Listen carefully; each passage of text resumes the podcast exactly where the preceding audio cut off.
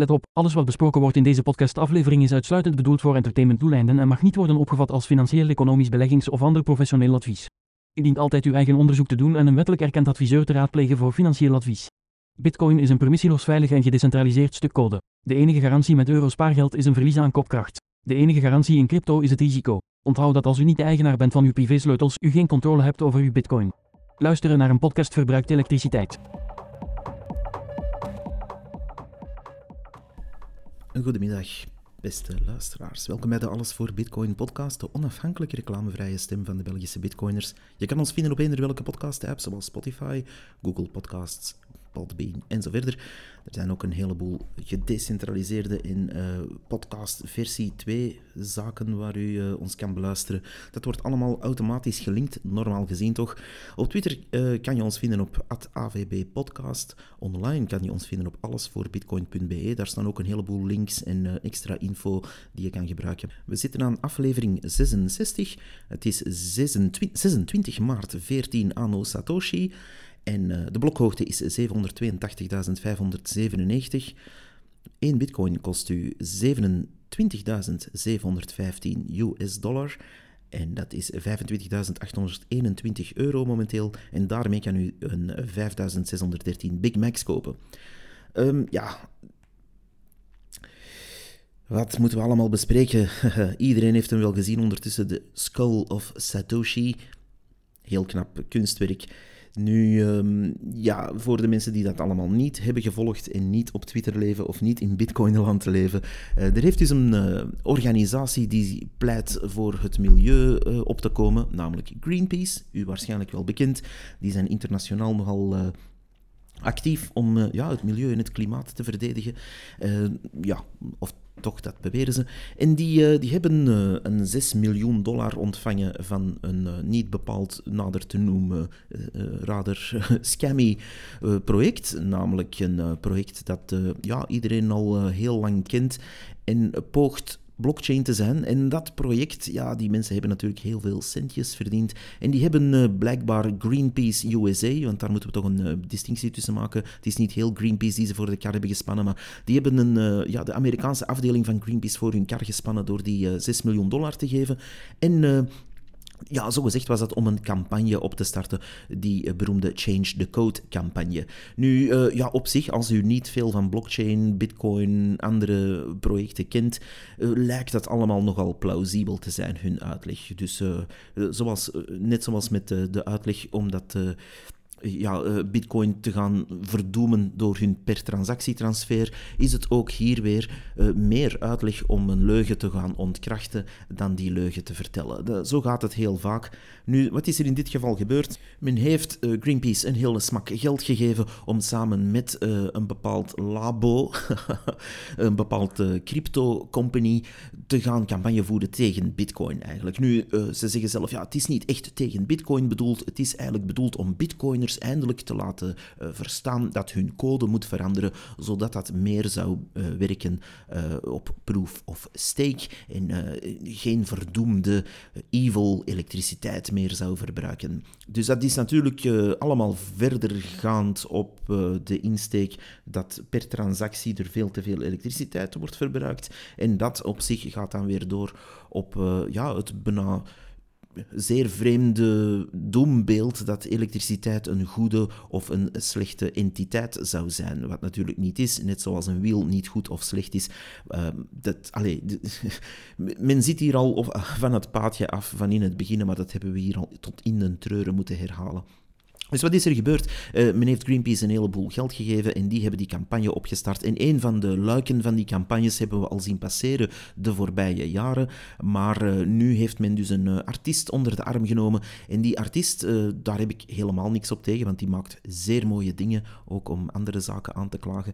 En die artiest, dat is een zekere Benjamin von Wong.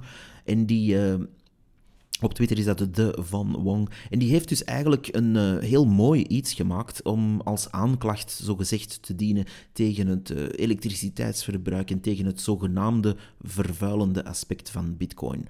Nu, zoals we allemaal weten, bitcoin vervuilt op zich niet. Wanneer u een bitcoin hebt, uh, doet u geen, hebt u geen uitstoot. Een bitcoin miner apparatuur heeft ook geen uitstoot. Dus ja, men, maakt hier gekke bokkensprongen. Um, maar goed, los daarvan heeft die artiest iets moois gemaakt eigenlijk. Namelijk een, grote, een groot doodshoofd, een skull, die gemaakt is uit zogenaamd e-waste. Dat zijn printplaten eigenlijk die men aan elkaar heeft gelast en aan elkaar heeft gelijmd. En daarmee heeft men dus een groot doodshoofd gemaakt met daarin een, in de beide ogen een bitcoin-logo met daarachter rode laser eyes. En ja, die skull heeft ook een, uh, een hoofddeksel op, of haar, of weet ik veel wat het moet voorstellen. En dat zijn dan een, uh, een drietal koeltorens van een nucleaire installatie, zogezegd, uh, waar dan bruine rook uitkomt. Nu, ja, de mensen die iets van nucleaire installaties kennen, lachen zich in kriek natuurlijk. Maar goed, men, doet alsof, zo'n koeltoren dan bruine rook uitstoot. Maar oké, men wil daar eigenlijk symboliseren dat men blijkbaar kolen stookt, maar dat die kolen dan uit een soort van schoorsteen komen. Dus ja, op zich uh, wil men daar dan ook wat rook rondblazen rond die skull, om daar mooie fotootjes van te nemen.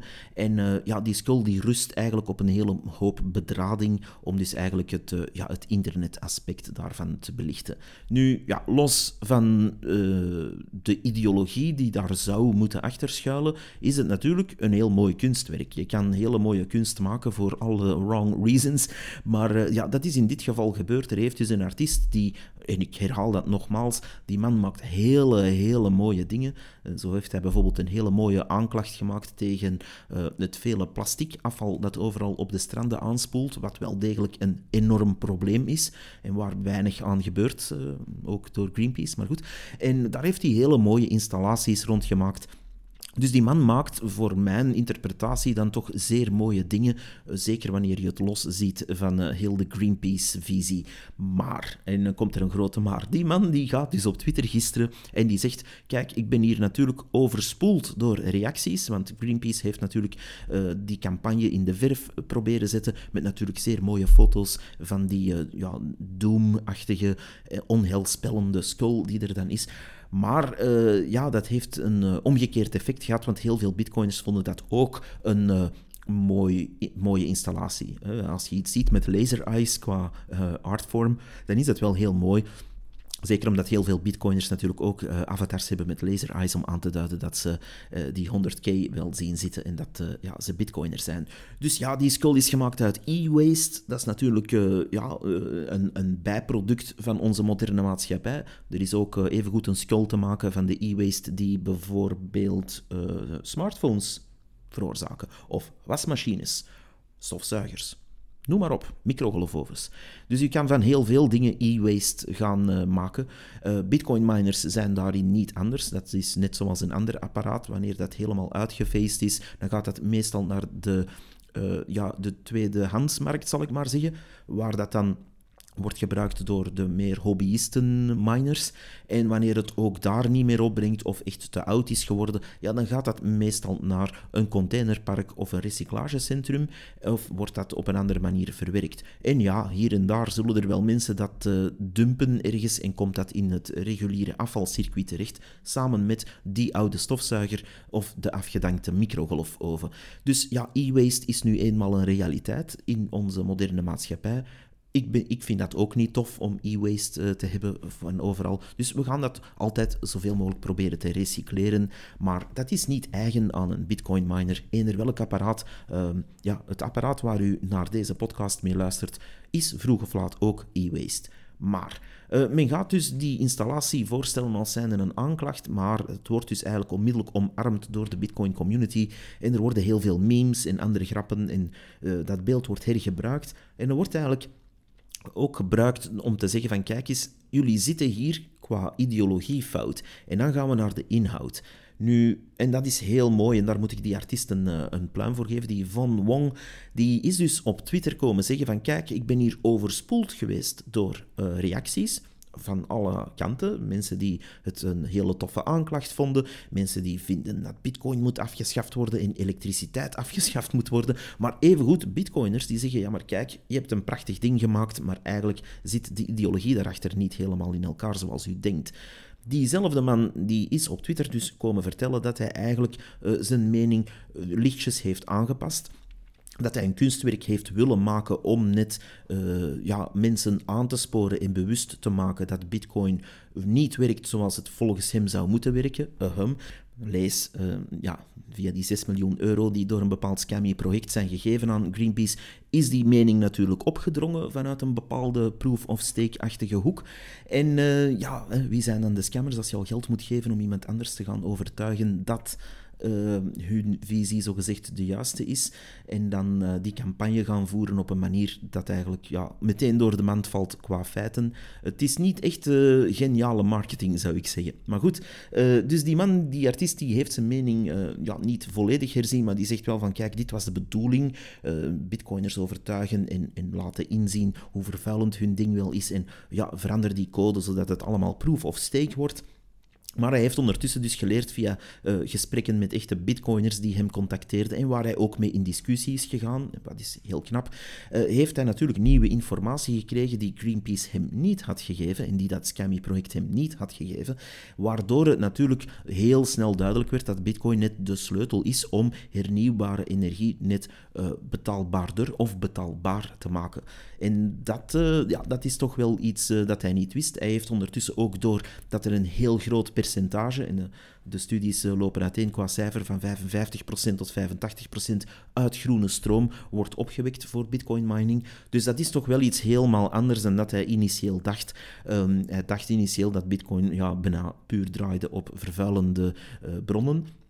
Maar dat is dus uh, ja, duidelijk niet het geval. Achterin zijn wij carbon negatief en moeten we bijna subsidies gaan krijgen om bitcoin te minen. Dus dat, uh, dat wordt een fijne tijd. In ieder geval, dus die, die skull die gaat de wereld rondreizen. Ik vraag me trouwens af hoe men dat gaat doen. Ik hoop dat er dan een paar Greenpeace mensen dat op hun bakfiets laden en op die manier de wereld rondbrengen. Uh, of in een, in een roeibootje. Hè. Dus een stuk of honderd Greenpeace leden die niet alleen lidgeld betalen, maar ook in hun roeibootje die grote skull van een paar ton gaan eh, de wereld rondreizen, laten reizen. Dat zou heel knap zijn, maar ik vrees dat men dat dus gewoon op een vervuilende boot of een vervuilend vliegtuig gaat gooien. Dat kan toch echt niet. Dus... Um, men gaat daarmee de wereld rondreizen om dus zogezegd ja, mensen te gaan overhalen om die code te veranderen. Wel, uh, Spoiler alert, uh, het gaat niet werken. Dat is al eens gebeurd trouwens.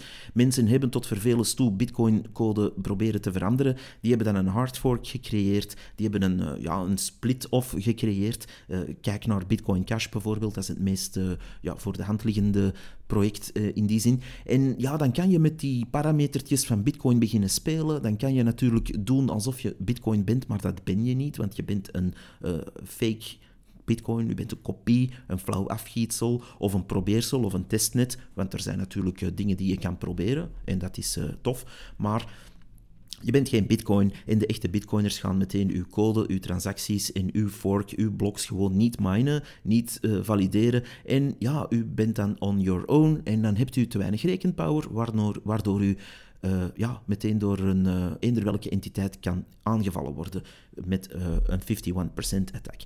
Lang verhaal kort, nee, het gaat niet gebeuren, beste Greenpeace, want de core van Bitcoin is net die proof of work, waardoor alles eerlijk blijft, gevalideerd blijft en permissieloos blijft, niet gecentraliseerd blijft en waardoor wij steviger zijn, beter zijn, superieur zijn tegenover eender welk stom uh, proof of stake project. En zeker tegenover het proof of stake project dat uh, elke dag zo'n 10.000 euro um, dumpt op hun leden en waar de oprichters al jarenlang zeer, zeer rijkelijk leven op de rug van al die proof-of-stake believers die in dat project geloven en die nu zelfs 6 miljoen dollar gewoon zakgeld over hadden om aan Greenpeace USA te doneren om dit soort uh, dingen te maken. Nog een kleine opmerking daarover. Die artiest die zoveel moeite heeft gedaan om zo'n mooi ding te maken, zoals die Skull of Satoshi, die is eigenlijk maar heel weinig betaald geweest door Greenpeace. Dus Greenpeace krijgt voor die campagne een 6 miljoen dollar.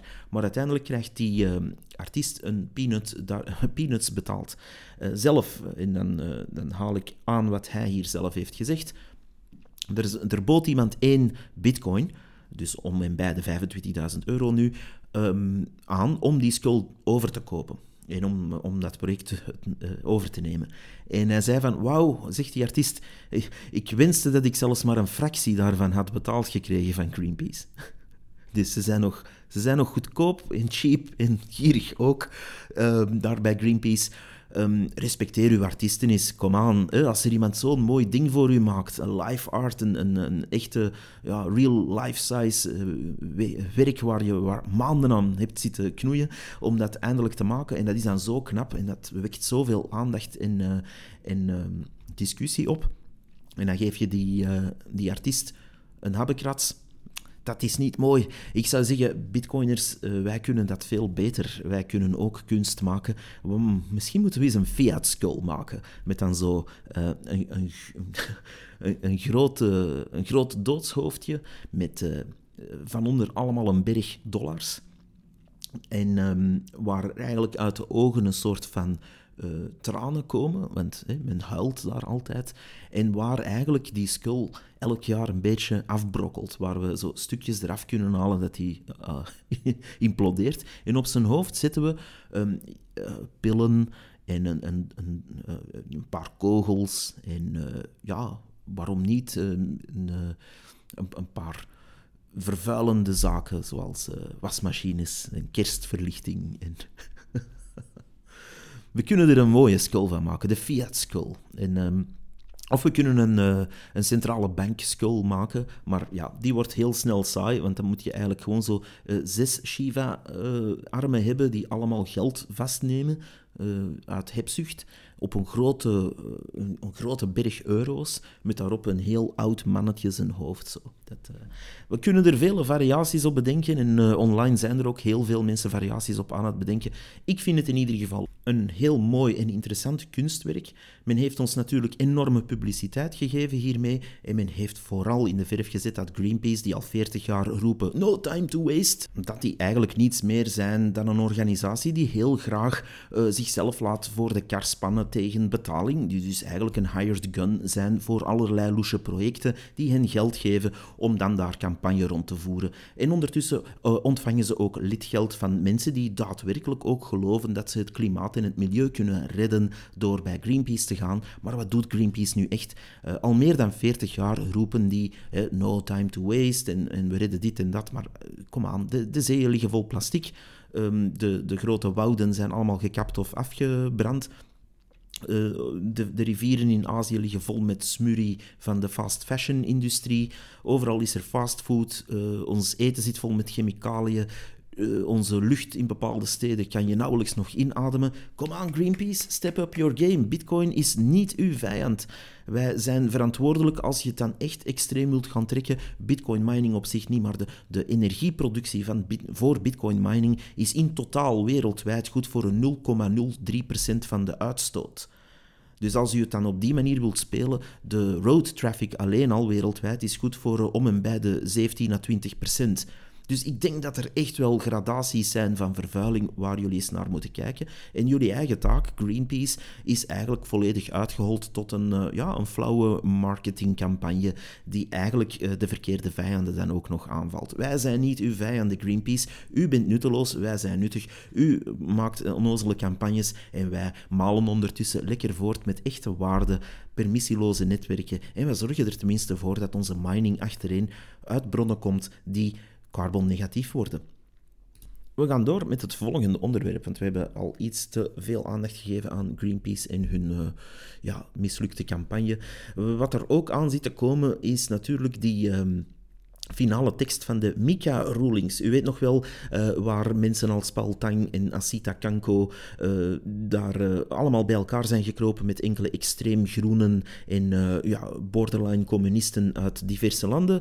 En ja, ik heb al een, eh, een, aantal maanden geleden eigenlijk in deze podcast beloofd om door die finale teksten te gaan. Nu, ze zijn er nog steeds niet. Die tekst, of de voorstelling daarvan, was inderdaad wel uh, gepasseerd, maar die is ondertussen al een aantal keer aangepast, ook qua taalgebruik, dat moet dan ook nog door allerlei juridische diensten.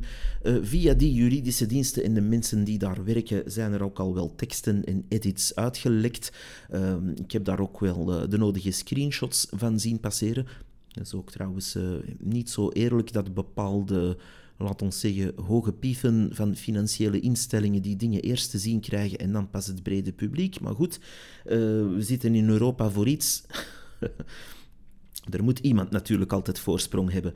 Dus die finale tekst van die Mika-rulings, uh, die, uh, die zou er eigenlijk uit moeten komen, één deze, want die wordt uh, weldra in april ergens voor de finale voting erdoor gejaagd. Nu, vermits er niemand, of bijna niemand, die volledige teksten eerst kan inlezen, is er natuurlijk ook zeer weinig tijd, zo'n twee weken, op 19, nou, drie weken, 19 april is het zover voor die voting, dan heb je natuurlijk niet veel tijd om enig verzet te organiseren. En dat is waarschijnlijk waarschijnlijk net de bedoeling.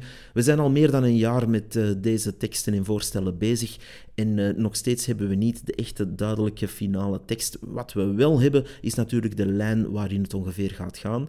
En... Um, Wanneer de juridische diensten daar dan weer helemaal mee klaar zijn, dan kunnen we, um, dan kunnen we ja, Asita Kanko, haar blinde uh, voting button inpushende mentaliteit en Paul Tang zijn anti-Bitcoin stance in tekst zien. En laat ons ook uh, Ernest Urtasun niet vergeten, uh, onze Spaanse groene jongen die er bijna een vendetta heeft tegen Bitcoin. Dus ja, dat is een happy bunch die natuurlijk de fintech-industrie in Europa liefst op de knieën zouden zien gaan, samen met een heleboel andere dingen. Wat daar de bedoeling achter is, wordt stilaan duidelijk. Want we hebben via de minister van Financiën van, de, van Tsjechië hebben we ondertussen uh, gezien dat er ook een aanval op cash wordt verder gezet door Europa. En dat is wel mooi om dat uh, samen te zien spelen met die zogenaamde anti-witwas- en anti-terrorisme-wetten. Um, wat we hier zien, en ik ga het even gewoon voorlezen: cash payments of more than 10.000 euros will be impossible. Remaining anonymous when buying or selling crypto assets will be much more difficult.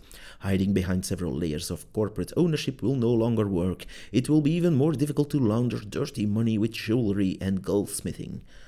End quote. Dus dat is de uh, minister van Financiën van Tsjechië die dat zegt. Uh, Zbigniew Stanjura noemt ze. En uh, ja, we zien waar dit naartoe gaat. Dus de hele document staat bol van de aanvallen tegen cash. Um, je moet ook dan beginnen opletten met welke corporate structuren en bedrijfstoestanden dat je allemaal opricht. Men wil eigenlijk ook uh, ja, die aanval tegen alles dat zwart is. Men wil eigenlijk Europa één grote happy witte kassa maken. Uh, volgens mij vergist men zich daar schromelijk, want een economie bestaat jammer genoeg uh, door de menselijke natuur uit wit, grijs en zwart. En dat uh, zal nooit veranderen, wat men ook doet. Um, mensen gaan desnoods uh, met andere middelen gaan omruilen, eender wat. Want uh, wanneer je één ding onmogelijk maakt, dan gaat men altijd wel iets anders zoeken. Uh, zie de drooglegging in uh, de Verenigde Staten ooit. Ja, alcohol was ook verboden. En we zien wie daar dan rijk en machtig mee is geworden, namelijk de maffia. Maar um, ja, als men zoiets wil gaan proberen en dat puur met technologie wil gaan oplossen, dan heb ik hier wat teksten zien passeren die eigenlijk ja, wel redelijk beangstigend zijn. bijvoorbeeld. Uh, men heeft hier een, uh, ja, eerst een voorstel gehad vanuit Frankrijk, waar een aantal socialisten slash communisten slash neo-bolsjewiken, uh, soms beseft men zelf niet meer wat men is blijkbaar daar, en die hadden voorgesteld om een 0 euro gap, uh, cap te zetten, moet ik zeggen, een 0 euro drempel te zetten op uh, transfers met crypto. Dat klinkt natuurlijk belachelijk. Dus dat zou be betekenen dat je zonder ID, want daar ging het over, zonder ID een, ja, geen transacties meer zou mogen en kunnen doen. Met andere woorden, je wilt een, uh, laat ons zeggen, een sticker, uh, voor de mensen die dat leuk vinden, een sticker kopen online en u wilt met een Lightning-netwerk betalen, dan zou die aanbieder van die sticker uw identiteit moeten gaan controleren. Dus uh, dat is er niet doorgekomen. Die finale teksten spreken van een hogere drempel, namelijk 1000 euro. Men zet er nergens bij op welke termijn? Is dat een jaar, een maand, een dag? Dat, uh, dat is me niet duidelijk door die teksten te lezen. Um, ik heb er ook niet heel veel tijd voor gehad, dus ik heb er nu ook niet uh, uren op zitten malen op al de screenshots die ik binnenkreeg. Maar goed, uh, Die 1000 euro zou dus eh, gelinkt moeten worden aan uw identiteit, dus 1000 euro of meer. Ook wanneer er transacties plaatsvinden die gelinkt kunnen worden aan u en die samen op 1000 euro uitkomen. Dus het heeft geen zin om uh, ja, 500 transacties eh, van 1000 euro of van 999 euro te doen. En uh, dat wordt dan gelinkt en dan zit u natuurlijk over die 1000 euro. En um, wanneer het dus in één operatie of in één transfer wordt gestoken of uh, in aparte, dat wordt eigenlijk uh, hetzelfde gerekend. Dus uh, 20 transacties van dezelfde persoon of entiteit of één grote maakt niet uit. Um, nu, men ja, men wil dus eigenlijk ook een onderscheid gaan maken tussen een aantal manieren dat u een wallet hebt. Um, ja, dan komt die, uh, die rare term van self-hosted uh, wallets en unhosted wallets en zo verder weer boven. Uh, ja, men gaat hier dus eigenlijk zeggen van kijk, wanneer u uh, boven de 1000 uh, euro wil transfereren, moet daar een uh, identiteit achter worden bekendgemaakt. Nu, we kunnen dit weer dan koppelen aan de, de mensen die daar zwaar aan het lobbyen zijn voor hun corporate blockchain zever te kunnen installeren, want die werken natuurlijk volgens een ander principe waar het wel met permissie is, waar er wel alleen deelnemers aan het netwerk deelnemen die geïdentificeerd zijn en waar je dan onderling mooi, ja, eigenlijk zoals een CBDC gaat werken, waar alles wit is en alles gelinkt is aan een identiteit. Nu, wit is ook weer een uh, gradatie, want het impliceert dat mensen die niet wit uh, transfereren iets mis zouden doen. Nee, het gaat gewoon over wit. In dit geval wordt geïnterpreteerd als zijnde weet de staat um, of u deze transfer hebt gedaan en wie u bent. Nu, datzelfde komt eraan buiten Bitcoin ook. Uh, mensen beseffen dat misschien niet, maar zelfs zonder uh, dat Bitcoin zou bestaan of zonder dat er iets van crypto in het algemeen zou bestaan, worden alle transfers meer en meer gelinkt aan uw persoon. En dat zou heel veel volk zorgen moeten baren. Ook mensen die bijvoorbeeld niks met Bitcoin te maken hebben, daar ook niks van kennen of willen weten. Uh, mensen worden eens wakker. Alle transfereers die u gaat doen, of u nu uh, op reis gaat of um, ergens online iets bestelt of wat dan ook, um, het wordt wel degelijk aan uw persoon gelinkt. En er staan heel veel bedrijfjes klaar en bedrijven klaar, zoals IBM, die uh, staan te springen om dat allemaal in hun corporate blockchain data mining toestanden te gaan stoppen. Uh, de vraag van de Franse uh, is dus niet ingewilligd, maar uh, die gap staat dus op 1000 euro, kort samengevat. Um, boven deze bedragen, of wanneer de gelinkte transfers dat bedrag overstijgen, um, dan moet je dus ja, problemen verwachten. Welke juist wordt er niet echt gezegd, maar goed. De Crypto Asset Service Provider of the originator should ensure that transfers of crypto assets are accompanied by the name of the originator, the originator's account number, where such an account exists and is used to process the transaction, and the originator's, originator's address, official personal document number, customer identification number, or date and place of birth.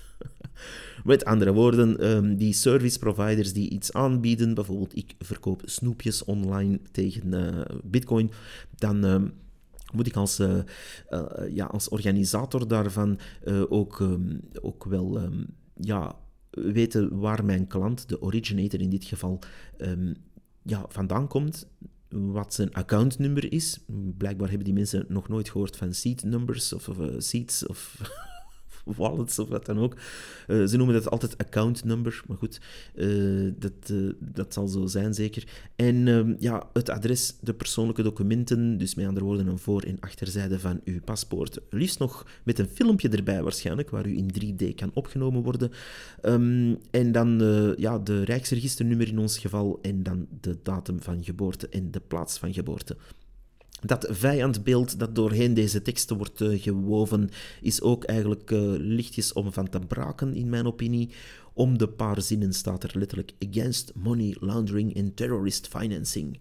Uh, terwijl ze uiteraard als ze dood zijn voor de mensen die voor het eerst ooit in de geschiedenis een bepaalde waarde zelf kunnen hebben, bezitten en zonder permissie kunnen transfereren. Maar goed, uh, ja, wij zijn allemaal de bandieten, de terroristen natuurlijk. En dat zal uh, niet stoppen, um, tenzij u in een totalitaire wereld wil leven waar elke persoon zijn, ja, zijn fysieke eigenheid wordt ook aangepakt, waar men desnoods de deur intrapt wanneer u een, ja, een niet-conforme en door de staat permissie gegeven gegeven uh, transfer zou willen doen. En dan tovert u uw maatschappij om van dat mooie Europa tot een goede aflevering van Black Mirror. De Europese instellingen die, uh, die gaan eigenlijk verder en die gaan eigenlijk zien dat ze um, ja, die, die revisie van deze tekst er gaan doorjagen om virtual currencies service providers, uh, virtual currency service providers, zoals ze dat dan noemen, uh, eigenlijk te gaan dwingen om die supervisie te gaan uitvoeren. Met andere woorden, andere mensen moeten weer voor hen politieagentje gaan spelen. En we hebben dat soort dingen al gezien tijdens de ja, uh, moet ik het zeggen, gezondheidsprobleempjes die we de laatste twee jaar hebben gezien, waar we de nodige QR-codes voor nodig hadden en waar op de duur een, uh, een student die voor McDonald's aan de ingang stond uw paspoort moest gaan controleren. Dus dat is allemaal heel mooi om andere mensen politietje voor u te laten gaan spelen, maar in de praktijk denk ik toch dat dat een beetje anders zal uh, lopen. Um, daarboven worden ook exchanges, dus die beurzen, ook als um, uh, ja, meer onderhevig aan controle, wanneer ze dus virtuele currencies, zoals ze dat dan zeggen, gaan omruilen naar fiat. En dat is uiteraard ook achterin bedoeld voor de CBDC. En dat, um, daar gaan ze ook uh, harder optreden om meer identificatie en monitoring te gaan opzetten voor wat zij dan verdachte transacties noemen. Nu, ze, gaan er hier dan prat op dat dat allemaal positief zal zijn, omdat er dus een uh, ja, toegenomen regulering zal zijn, wat volgens hen dan meteen uh, qua conclusie gelijk staat met een, ja, een, toegenomen, een toegenomen vertrouwen van investeerders en grote instanties om net in die currencies te gaan stappen. En men gebruikt hier meervoud, met andere woorden, men maakt nog steeds geen onderscheid tussen bitcoin en al de ja, tokens, scams en rommel. Uh, big mistake. Dus uh, institutionele investeerders in bitcoin staat er dan bij, dus daar maakt men dat onderscheid wel, gaan dan daar meer toe uh, genoopt zijn om dat te kunnen aankopen en op hun balance sheets te zetten. Maar met andere woorden, het, uh, het hele Bitcoin-gedoe, zoals ze dat hier dan uh, bijna wegzetten, wordt meer en meer iets voor de grote instituten als we dit hier volgen. En uh, ja, de kleine man mag, mits dat hij permissie krijgt, daar misschien gebruik van maken. Uh, wij zeggen F dat. Um, wij hebben uw permissie niet nodig, beste Europa. Als ik een transfer wil doen met Bitcoin van A naar B, dan kan ik dat gewoon doen en hebben we Europa niet nodig. Wanneer u daar iets anders tussen wil steken, ja, try us. Um, die hebben nog altijd niet door dat dit een permissieloos gedecentraliseerd netwerk is en dat dat aan het evolueren is op een snelheid dat veel, veel malen hoger ligt dan Europa. Deze plannen liggen al klaar sinds ongeveer 2017. Die zijn nu in 2023 eindelijk aan hun finale revisie toe. En tegen dat dat in wetten wordt gegoten en effectief wordt gaan afgedwongen, zitten we dik in 2024 waarschijnlijk. Ondertussen is hun CBDC ook nog steeds niet gelanceerd en is hun fiat-wereldje natuurlijk allesbehalve uh, stabiel, om het zacht uit te drukken. Uh, ze zijn ook een aanval tegen de banken bezig, maar uh, daar hebben we het zelfs wel over. Um, nu, ja, in het algemeen is het zo dat Bitcoin ja, houders, zal ik maar zeggen, en investeerders meer en meer afhangen van deze herziene regelgeving om allerlei zaken te kunnen doen en te mogen doen. De bedoeling is hier voor zover ik het interpreteer, duidelijk om de kleinere investeerders en ja, de kleine mensjes die bang voor hun televisietje zitten, om die zoveel mogelijk schrik te laten hebben. Nu, dat hebben ze al van van alles. Dus hè, ze hebben zelfs eh, schrik om Tesla's op te laden en schrik om roltrappen te nemen. Ook schrik om geld uh, in huis te hebben en schrik om... Uh, te hoesten. Dus ze hebben al van zoveel schrik. Dus schrik van Bitcoin kan er nog maar bij, zeker. Zolang ze maar geen schrik krijgen van VTM of VRT kijken, dan is alles dik in orde. Maar eh, die mensen die zijn al reddeloos verloren, dus daar moeten we het eigenlijk niet voor doen. Die zitten bang voor hun tv en die, uh, ja, die, uh, die zullen hun geld wel mooi op de spaarrekening bij de bank zetten en hopen dat hun Horizon Fund niet min 15% doet elk jaar zeker. Met nog wat extra kosten erbij voor die goede management. Dus die mensen zijn reddeloos verloren, maar wat ik hier vooral in lees is dat het de deur moet openzetten om voor grote investeerders en grote funds om hier op een eh, wettelijk kader, in een wettelijk kader bedoel ik, eh, te gaan investeren in bitcoin. Dus ik lees hier niet alleen negatieve dingen voor de prijs, want uh, daar is het aan de meeste mensen om te doen van, oh, pump the price. Wel, dit pumpt onze prijs wel degelijk, want als er weldra enkele pensioenfondsen bijvoorbeeld, om er nu maar iets uit te pikken in Europa, opeens wel in bitcoin kunnen beleggen dankzij deze wetgeving, want oei, kijk, we hebben alles helemaal EML, KYC gedaan en alles is wettelijk in orde en we mogen er ook, ja, volgens onze wetgeving helemaal in investeren, ja, dan komen daar zeker wel mensen op af. Zeker wanneer er links en rechts banken beginnen falen.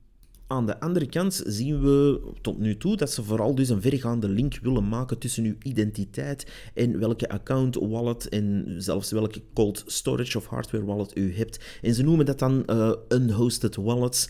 Een uh, walgelijke term vind ik, die uh, impliceert dat je dus ofwel ja, voor een wallet of portefeuille je ding moet laten hosten bij een exchange of andere dienst, misschien zelfs een staatsdienst.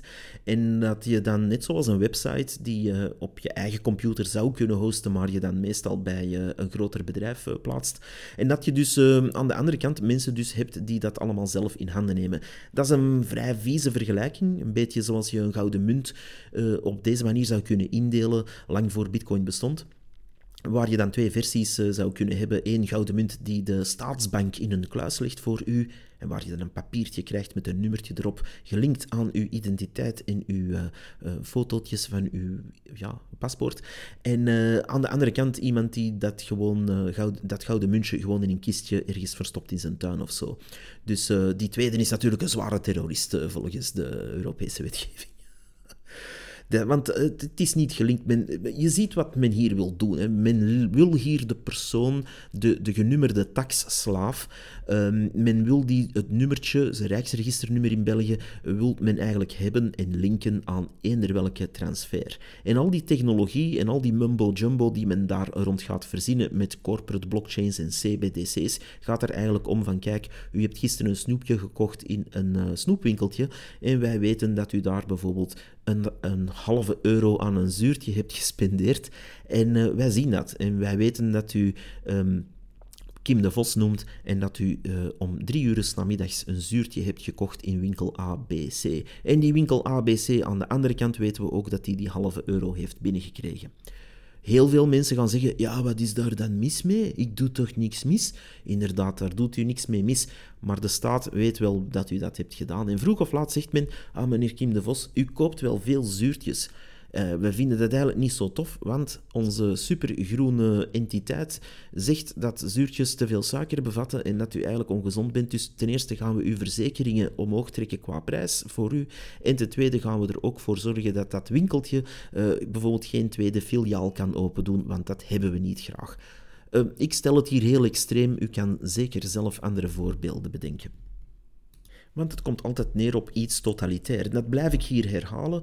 Uh, ofwel wint Bitcoin en gaan we vroeg of laat naar de Bitcoin-standaard gaan, of een adaptatie daarvan, want je weet nooit niet waar dat in de toekomst nog allemaal toe kan leiden of evolueren. Maar aan de andere kant heb je maar één keuze en dat is totalitaire regimes. Je hebt daar niks tussen. Hè. Dat, uh, ja, Vermits Bitcoin nu eenmaal beter is dan goud op dat punt en u dus echt toelaat iets in bezit te hebben dat niet zomaar kan afgenomen worden, uh, in tegenstelling tot dat muntje dat iemand in zijn tuin verstopt. En men wil dus om achter, achter deze persoon uh, te kunnen aangaan. Eigenlijk. Men wil, uh, zoals iemand me over zei, achter de meat puppets aangaan. Achter de, de, ja, de, de mensen van vlees en bloed die achter die accounts zitten, die achter die wallets zitten, die achter die transfers zitten. En uh, om achter deze personen te kunnen aangaan in een totalitair regime heeft men data nodig. En die staat doet niet enkel dat soort zaken, die, die soort technologische oplossingen gaan invoeren om puur namen en lijsten te kunnen maken, maar ook om daadwerkelijk vroeg of laat met geuniformeerde mensen de deuren te kunnen instampen bij mensen eh, die uh, ja, daar niet aan willen uh, meedoen. Of die gewoon zeggen, kijk, mijn eigenheid is meer waard dan jullie data mining stuff. De mensen zien dat nu niet zo meteen gebeuren, maar u kan nooit weten wat voor regimes er nog aan de macht gaan komen. Um, extreme groenen, neo-bolsjewieken, extreem rechtsen, een totale corrupte bende leiders die van eender welke signatuur zijn, we weten het niet. U weet dat niet en ik ook niet, maar het is wel heel zeker dat een boel mensen in hetzelfde schuitje zitten. En dat eh, wordt eh, niet zo vaak gezien. Goudbeleggers bijvoorbeeld zitten in hetzelfde schuitje op dat punt aan bitcoiners, altcoiners, shitcoiners, maar evengoed mensen die veel huizen bezitten en uh, ja, daar shenanigans mee doen. Of ja, mensen die beleggen in bedrijven die ja, niet helemaal groen zijn. Mensen die bijvoorbeeld aandelen van Philip Morris hebben of Coca-Cola, die zijn evengoed vroeg of laat een target. En ja, wanneer u misschien te veel winst maakt, bent u ook een target, want bepaalde politici vinden het niet zo fijn dat u, ik zeg maar iets, een 80% haalt op een jaar. Dat, uh, dat vinden ze niet zo tof. Um, wanneer uw ID wordt gekoppeld trouwens aan je acties, gaan er totalitaire regimes vroeg of laat iets mee doen. Daar kan u gewoonweg uw hand voor in het vuur steken. Het is veel te mooi qua tool. En ja, stel u eender welk totalitair regime voor huidig of verleden tijd, die dat soort wapen in handen hadden gehad, waar men met een druk op de knop kan zeggen, kijk, die persoon, om welke reden dan ook, lid van de foute vakbond, lid van de foute organisatie, volgens ons, klik, en die zijn financiële leven is dood. Want met een CBDC en met die uh, wapengemaakte bankaccounts kan men u gewoon ja, eruit gooien. Uh, stel u voor dat morgen elke Belgische bank u zegt: Kijk, we hebben uw rekening gesloten en u kan er geen nieuwe meer openen. Want u zit bij de verkeerde vakbond. Of u hebt een rare visie op uh, milieu. Of u zit bij een milieuorganisatie. Of u zit er net niet bij. Of u hebt te veel hamburgers gegeten. Of u hebt bitcoin, of u hebt een shitcoin, of wat dan ook. Want dat draait naar alle kanten. Stel je voor dat de bitcoiners aan de macht zouden komen. Stel je voor dat er een bitcoinpartij is en die heeft 90% van de stemmen. Heel hypothetisch. Dan hebben er andere mensen hetzelfde probleem. Want dan zouden wij kunnen zeggen, ah, maar al die mensen die uh, onze banken hebben helpen kapot gokken, we zetten die hun rekeningetjes dicht. En uh, ja, we gaan, we gaan die hun transfers actief blokkeren en noem het maar op. Of we gaan, we gaan geuniformeerde, en we hebben dan mooie uh, militaire oranje uniformen, en we gaan die mensen, we gaan die s'morgens, wanneer die om vijf uur s'morgens in hun bedje liggen te slapen, we gaan daar de deur in stampen en we gaan die ja, iets aandoen. Dus een regime kan vanuit alle hoeken komen, evengoed vanuit groen, of bruin of oranje of geel of welke kleur dat er dan ook ooit zou kunnen zijn. Dus wees u daar zeer van bewust. Eh, elke, elke wapen dat u zo'n staat in handen geeft, in zo'n unie in handen geeft, wordt vroeg of laat tegen u gebruikt. Um, iets anders. Die, um, die zaken zijn al in het verleden is gebeurd. En uh, men weet nu bijvoorbeeld waar u parkeert en werkt en op vakantie gaat, uh, maar men heeft dus ook het bankgeheim laten opheffen. De programmawet van 20 december 2020 verplicht de Belgische financiële instellingen de saldi van de betaalrekeningen, de geglobaliseerde bedragen van effectenrekeningen en aankoopwaarden van beleggingsverzekeringen aan het centraal aanspreekpunt te vermelden. Waar gaat dat heen? Vrij simpel. Momenteel zijn de natiestaten reeds heel actief de databanken en corporate blockchains aan het opzetten en aan het voeden met uw en mijn data. Waar u winkelt, parkeert, waar u bestelt, kleding koopt, tot naar welke muziek en tv-shows u kijkt of luistert. Maar ook wat u verbruikt qua elektriciteit, wat u doet, wat u eet en uh, waar u ja, zich verplaatst. En die rekeningstanden worden daaraan gekoppeld, die betaalbewegingen worden daaraan gekoppeld. Geld zal met de invoering van de CBDC dan ook niets meer zijn dan een consumententoken, een permissiejeton. Wilt u in zo'n wereld leven? Wilt u in een goede Black Mirror-episode leven? Want hoe beter dat die episodes zijn, hoe griezeliger.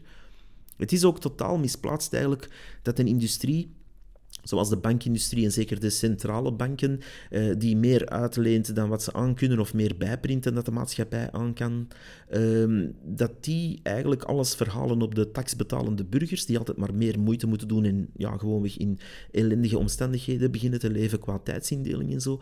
En dat uitgerekend die instituten eigenlijk gewoon gaan zeggen Kijk, we gaan het eens hebben over de veiligheid en de betrouwbaarheid van andere systemen, zoals Bitcoin. Dus die systemen, laat ons nu maar ze globaal de banken noemen, die hebben dus de pretentie en de misplaatste, misplaatste arrogantie om te zeggen dat een, uh, een, crypto in het algemeen, oh, dat is allemaal heel gevaarlijk en uh, onstabiel. Kijk eens naar jullie eigen. Kijk eens naar jullie uh, balance sheets, zou ik zeggen. Bitcoin leende nooit voor elke 10 bitcoin er 100 uit. Bitcoin printte nooit voor elke 10 bitcoin er 50 bij.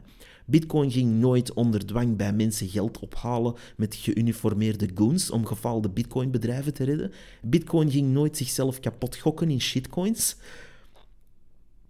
Ongelooflijk. Dus uh, die safety en soundness waar men het over heeft, in hun eigen documenten.